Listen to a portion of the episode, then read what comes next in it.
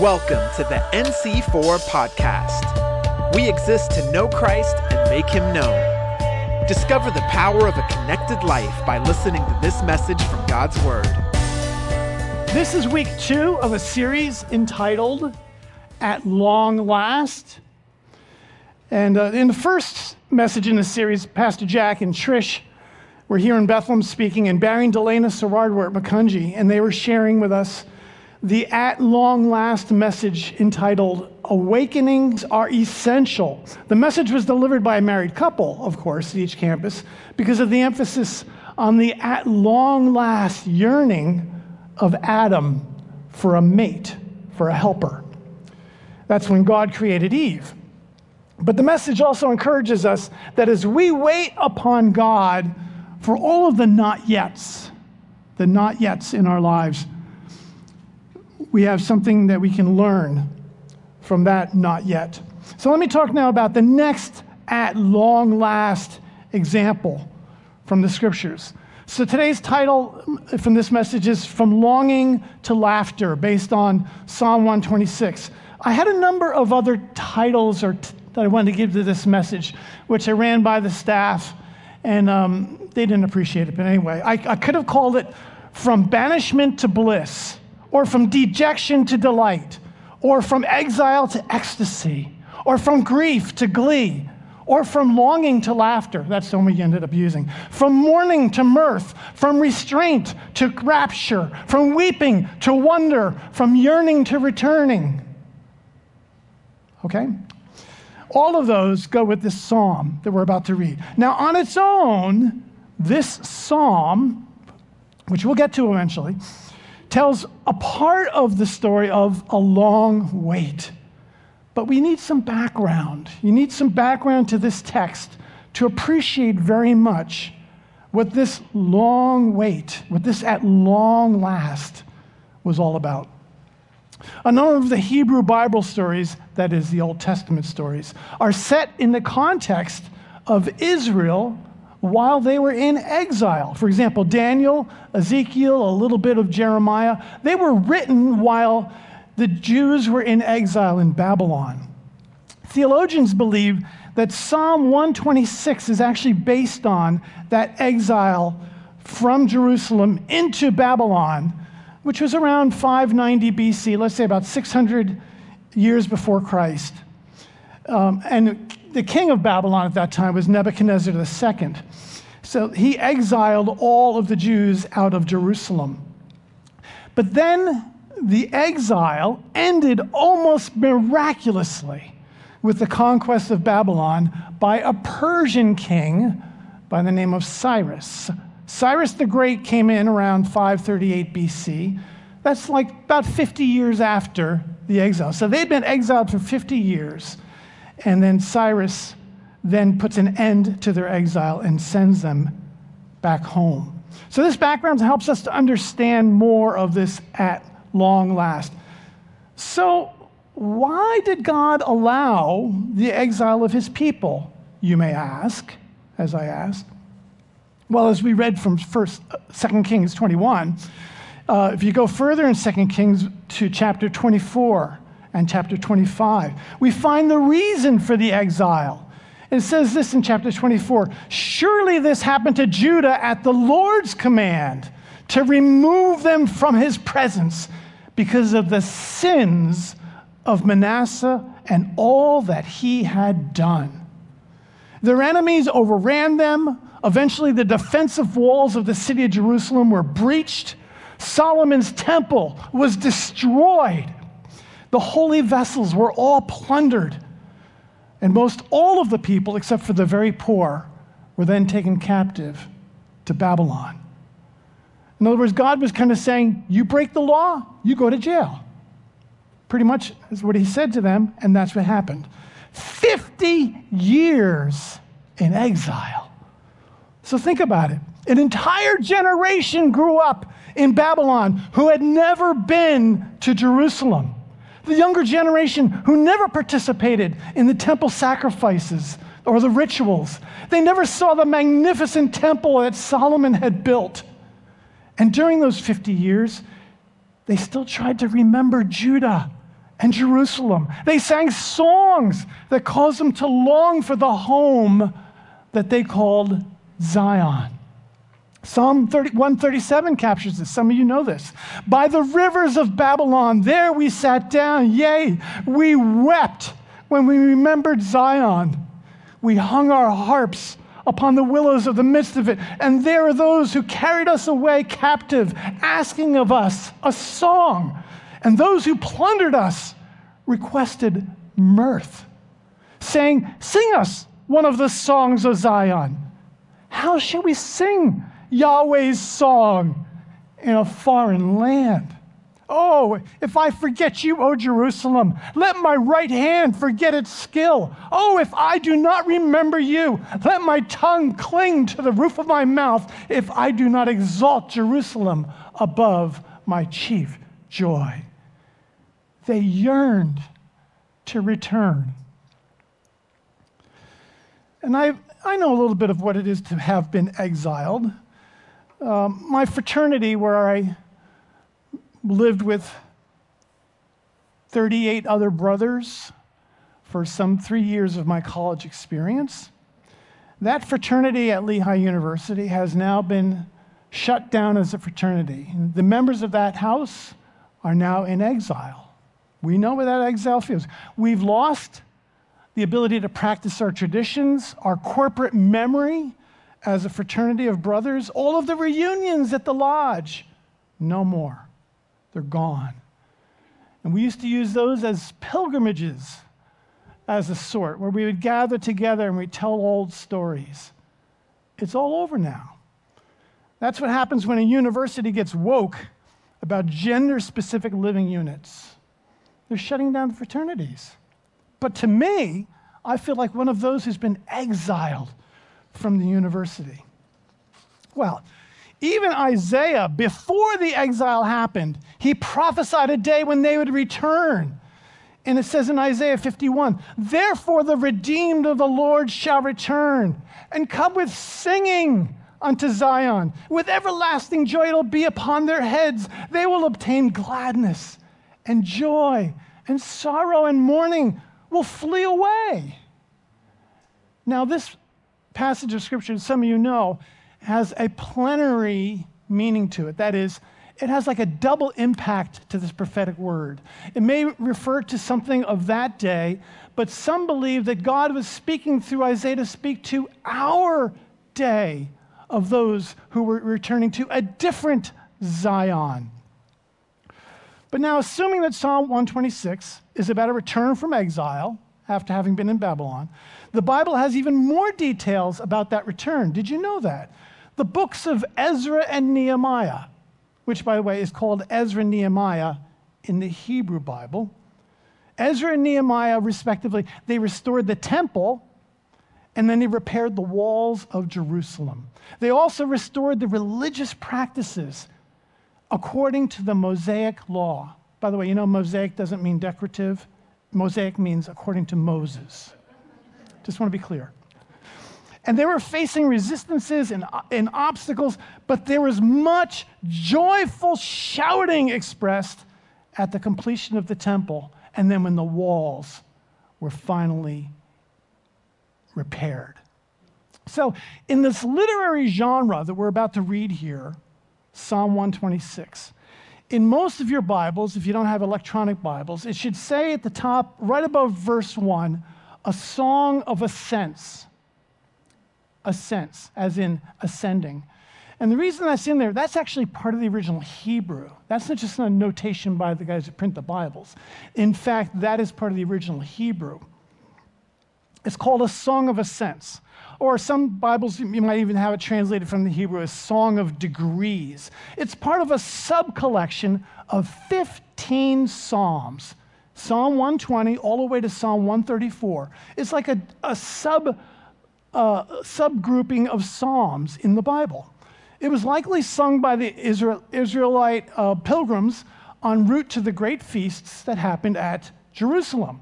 And since Jerusalem is situated on an elevation, one seems to ascend as you approach the city.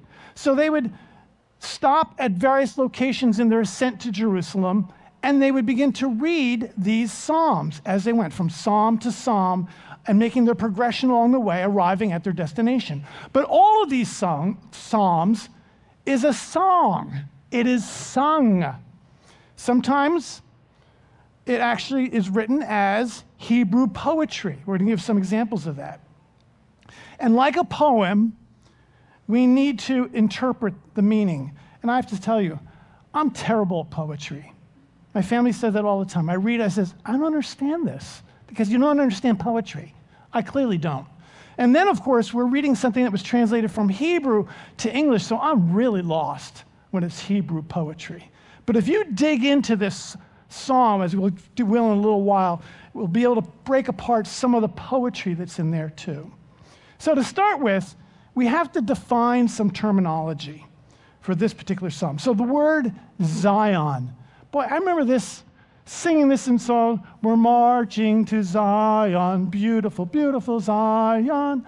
Well, what is Zion? I never knew what it was. I just kept singing it and thought, I, I know it's something good. I just don't know what it is.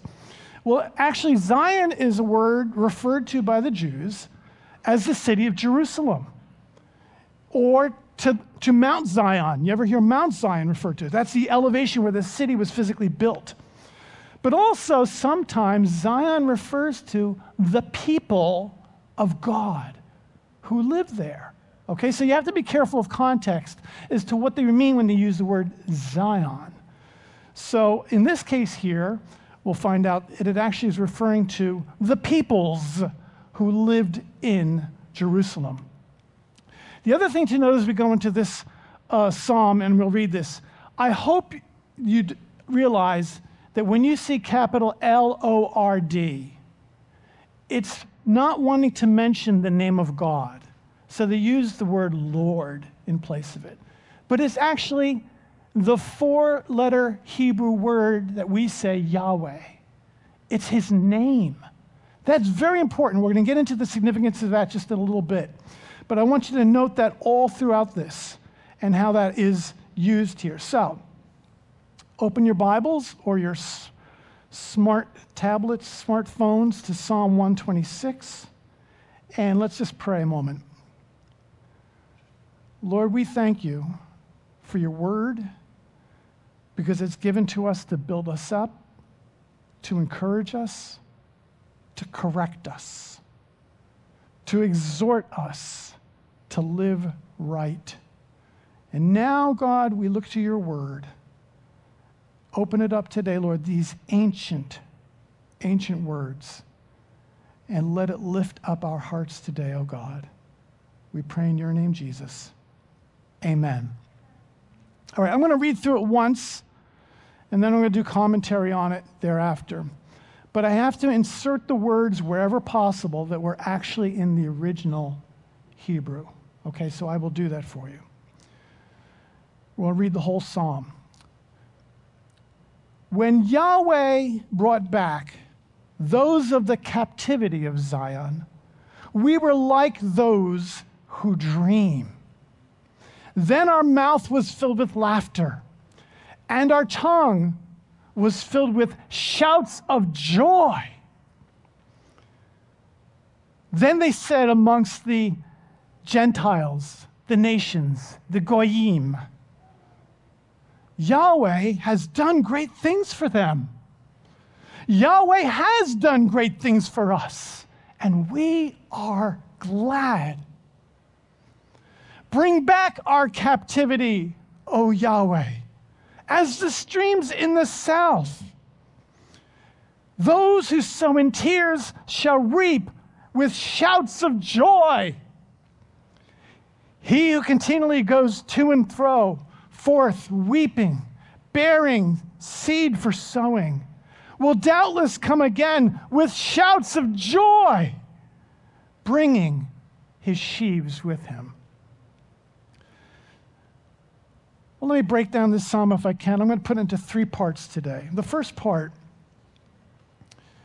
is verses 1 to 3. And I'm calling this part here a praise.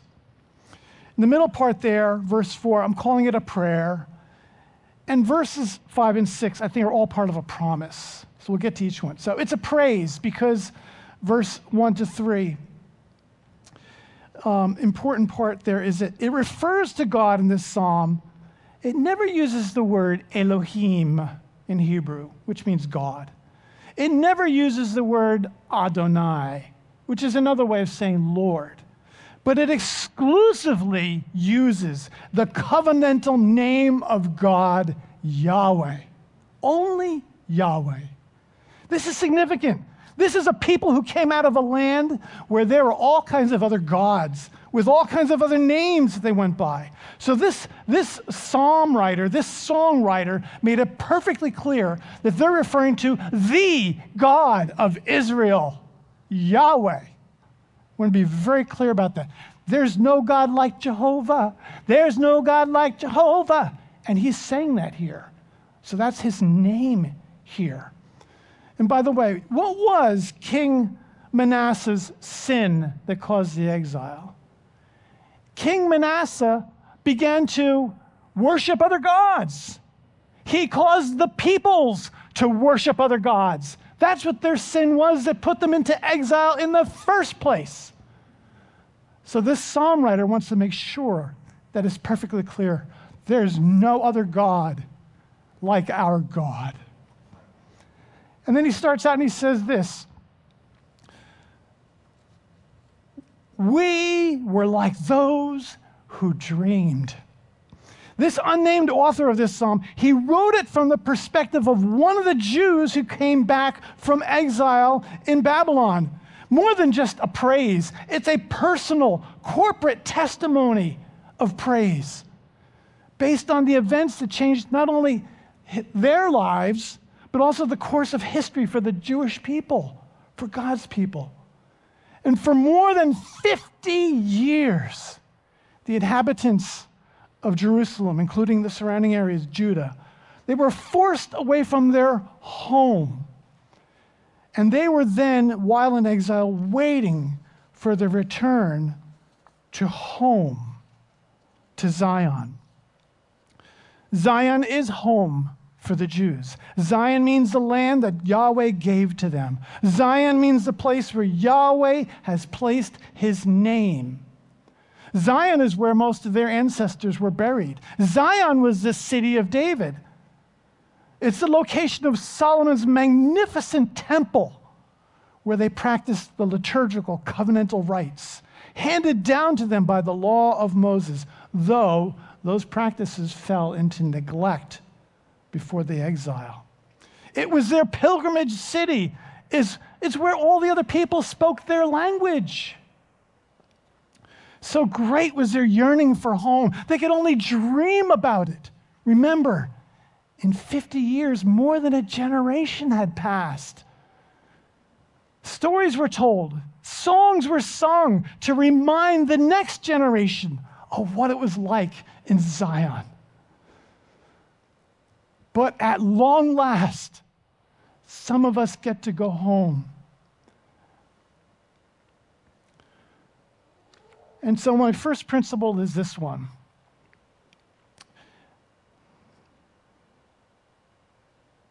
there is a longing so strong, so sustained, that it becomes such stuff as dreams are made of. I'm borrowing from William Shakespeare, of course, on that one too. That is, the longing becomes almost too good to be true. It's like a dream that recurs, but is never truly satisfied. And yet there were prophetic voices Jeremiah, Ezekiel, Isaiah before them that spoke of a day when this dream of a return to home would become a reality. And when there is a strong, sustained waiting for, a longing for, the reality is so spectacular as to almost be unbelievable. And when this happened for them, they were saying, Is this a dream? Oh, if it be a dream, let me sleep on. Do not wake me yet. Or as we say, pinch me. I think I must be dreaming. And some of these are the reasons why this, at long last, is so great and why we were like dreamers. Verse 2. Verse 2 is written what is often seen in the Hebrew writings. It's a Hebrew couplet. That is, it says the same thing twice using different words.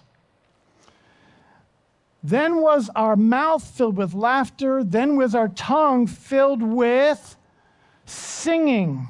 Some of your translations saying, but the, the Hebrew word there is not that. The Hebrew word there is a word pronounced something like rena, which means shouts of joy or joyful shouting. It's tra- consistently translated in, in New American Standard, for example. It's more than just singing for joy, it's something else that comes out. I'm trying to think of other ways to express it.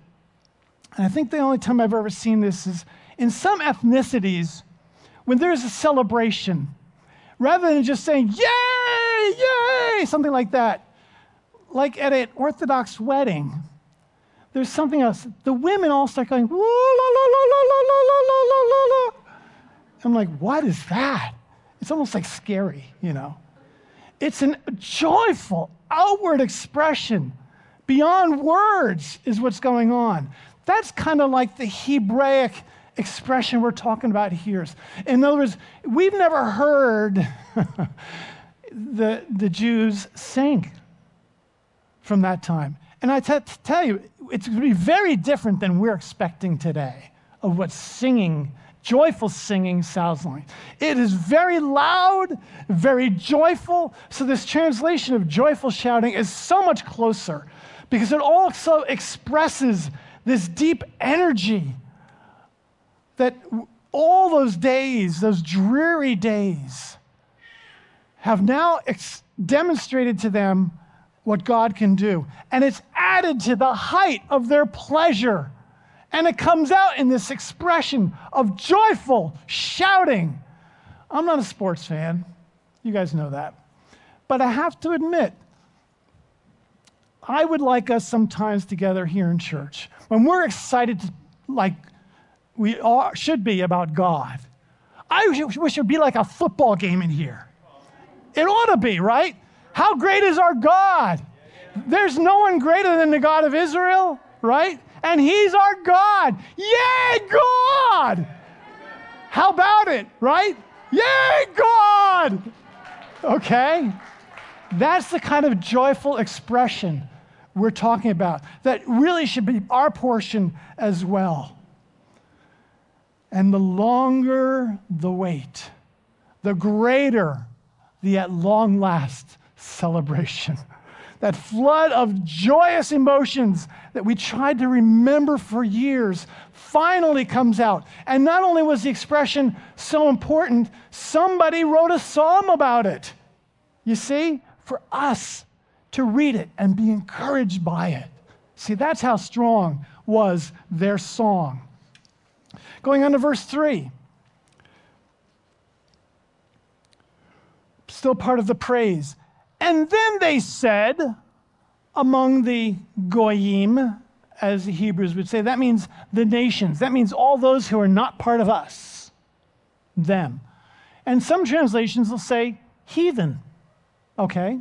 Those who aren't believing in our God. Okay? Yahweh, they use that word. The heathen called him Yahweh. Yahweh has done great things for them. And then all of a sudden go, yeah, uh, Yahweh has done great things for us, for which we are glad. In other words, the influence of the Jews upon their Babylonian captors was such that those who followed other gods had to acknowledge the God of the Jews. Yahweh had done great things for them. That's why the Babylonians asked the Jews, Sing us the songs of Zion.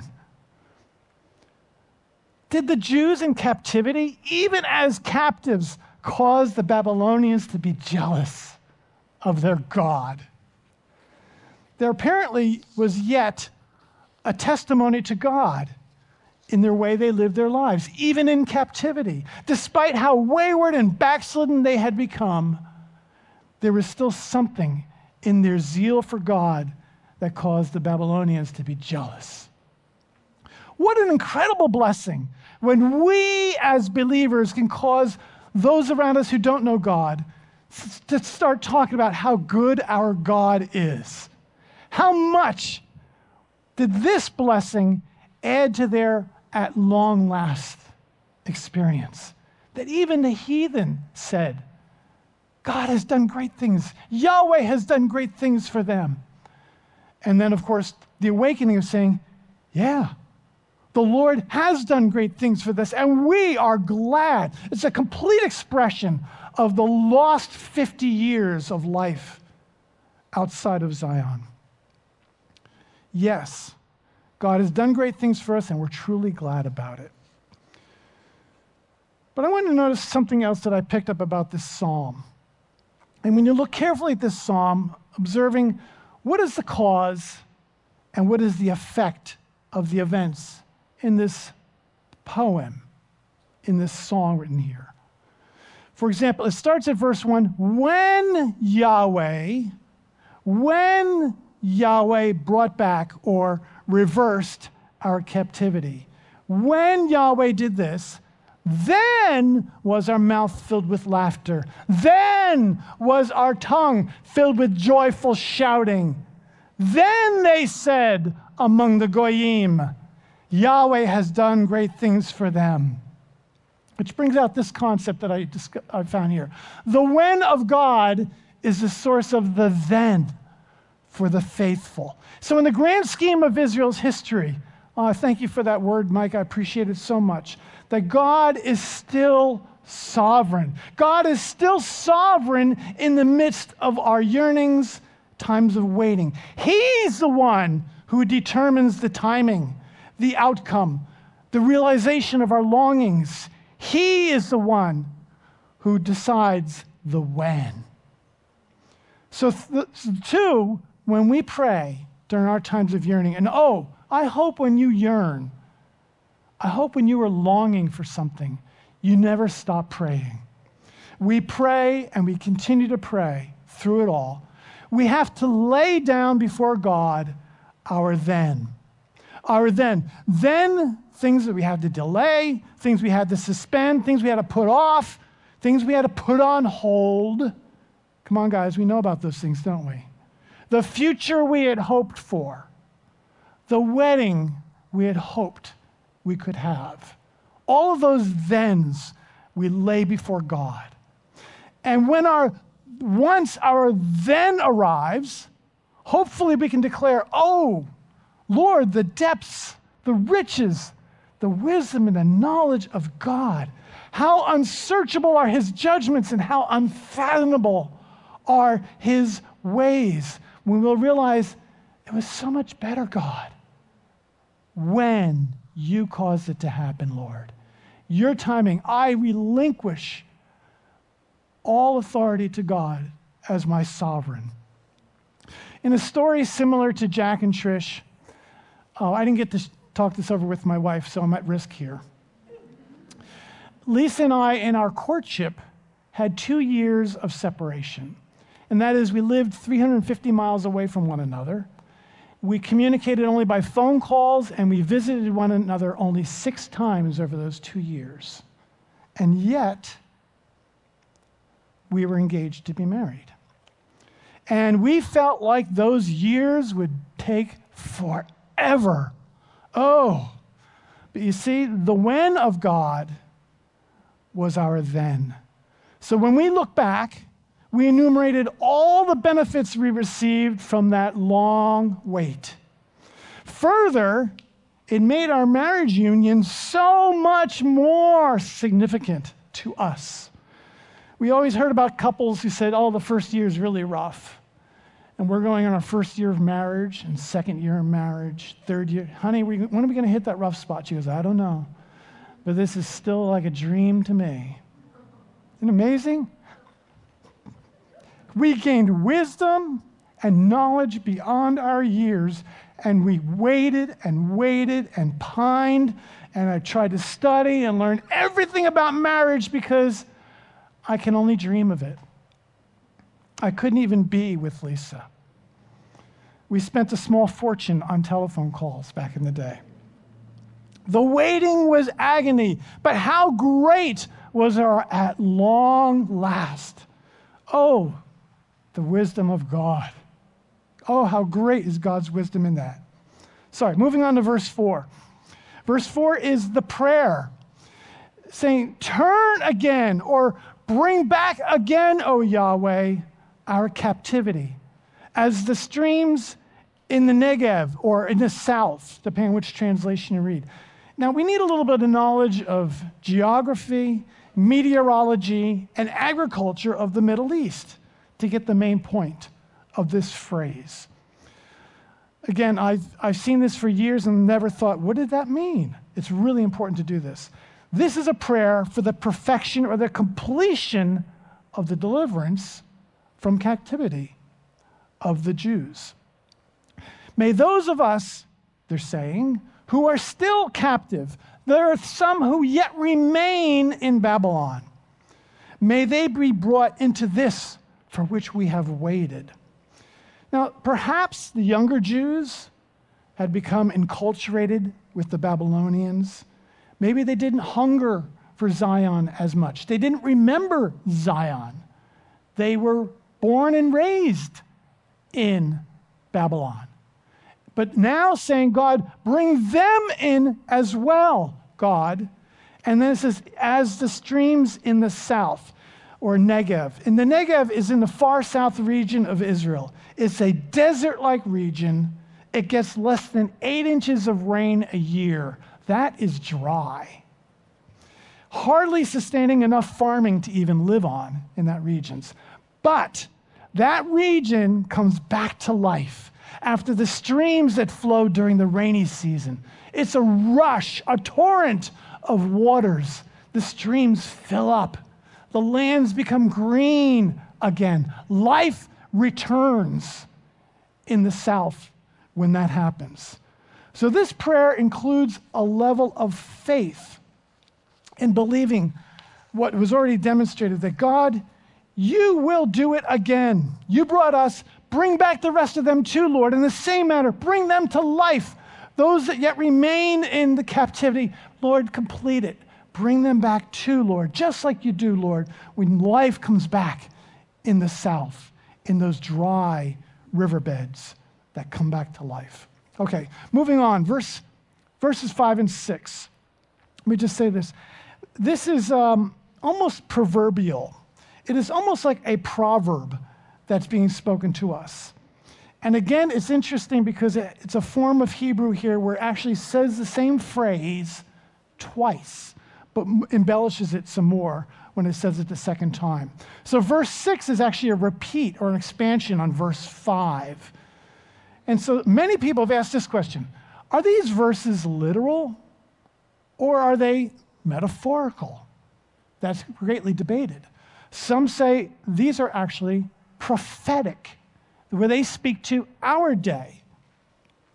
Some th- theologians believe that they actually were speaking of something, a difficulty that was being faced at that time by those who came back from the captivity and they attempted to farm the surrounding lands and the vineyards again. And they discovered how hard it was to begin to bring the lands back to life again. Well, why would anyone be sowing in tears? I wanted that too. Why tears in sowing? Well, the land was so dry, remember, untended, unfertilized, unfurrowed lands for 50 years. So these, perhaps then, were sowing seeds, though they were very sorrowful for what happened to the land. Perhaps they were sorrowful for the rebellion that would cause them to be going into exile. Maybe these tears were acknowledging, Thank you, God, we're actually back in our land, planting on our own land again. Yahweh, you have been good to us.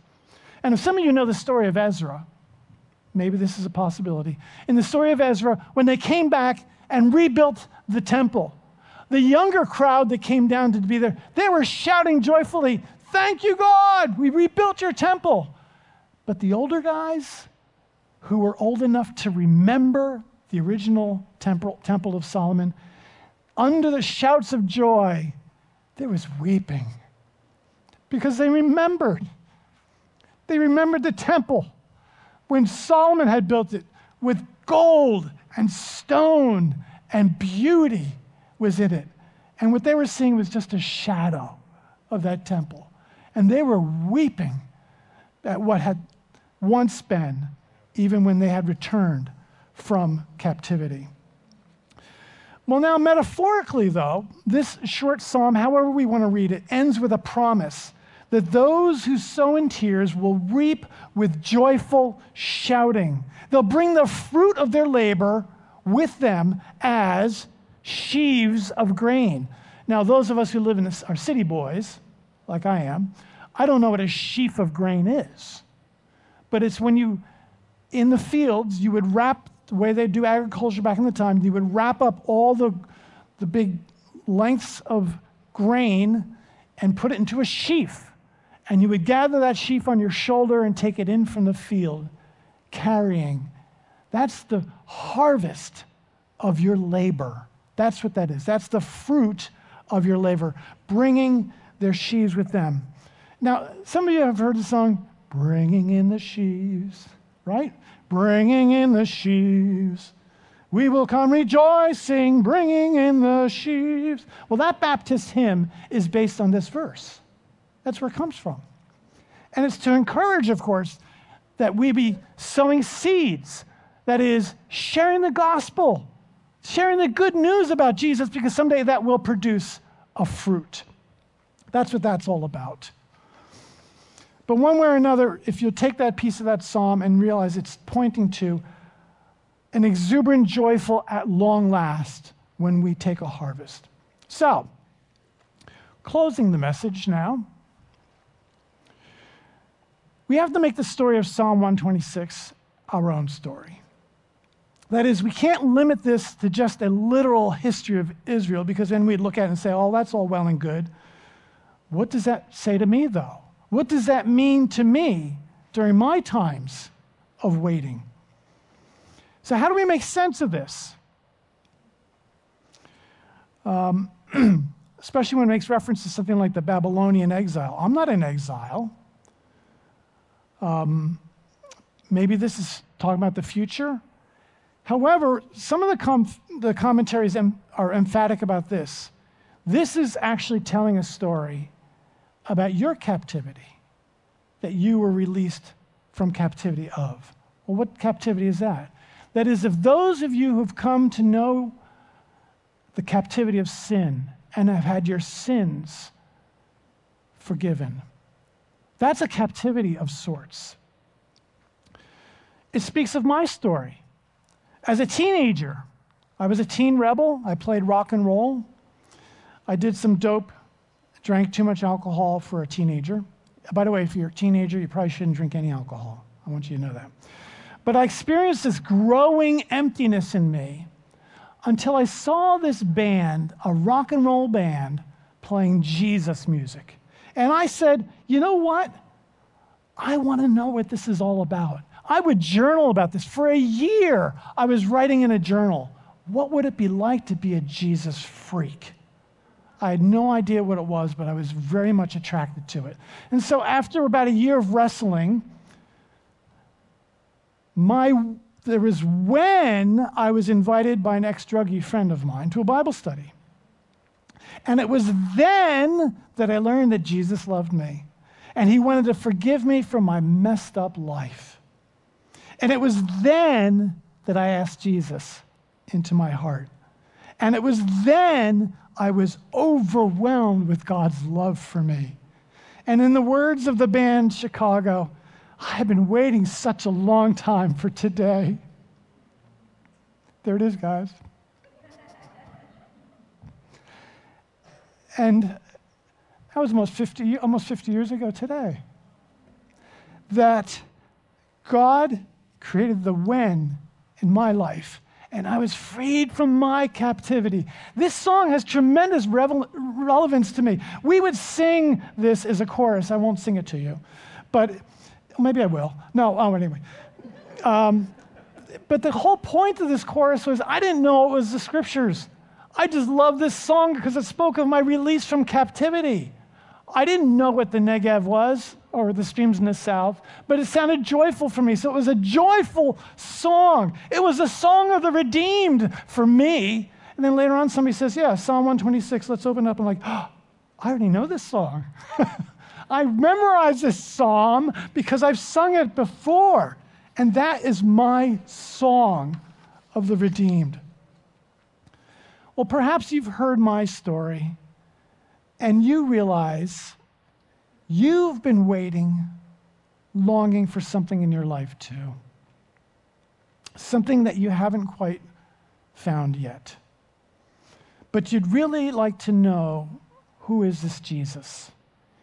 Even as I was longing to understand who is this Jesus? But you sense maybe God is calling you to a deeper relationship with Him. Well, you can have a relationship by praying a simple prayer just like this Dear Jesus, I need you in my life. I've been waiting so long to feel loved and forgiven. Please forgive me. I now turn away from all the wasted years of worthless acts. And now I'm turning to you. Thank you that you died for me on the cross. You paid my debts. Thank you that you offer me complete pardon and then the gift of your spirit. So I receive that right now. Please come into my life. I want a deeper relationship with you, Jesus. Make me new. We pray this in your name, Jesus. Amen. Thank you for listening to the NC4 podcast. For more info, visit our website at nc4.org. We believe in the power of a connected life. If you prayed to give your life to Jesus today, we'd love to help you walk it out together. Just text the word Jesus to 610 816 6062.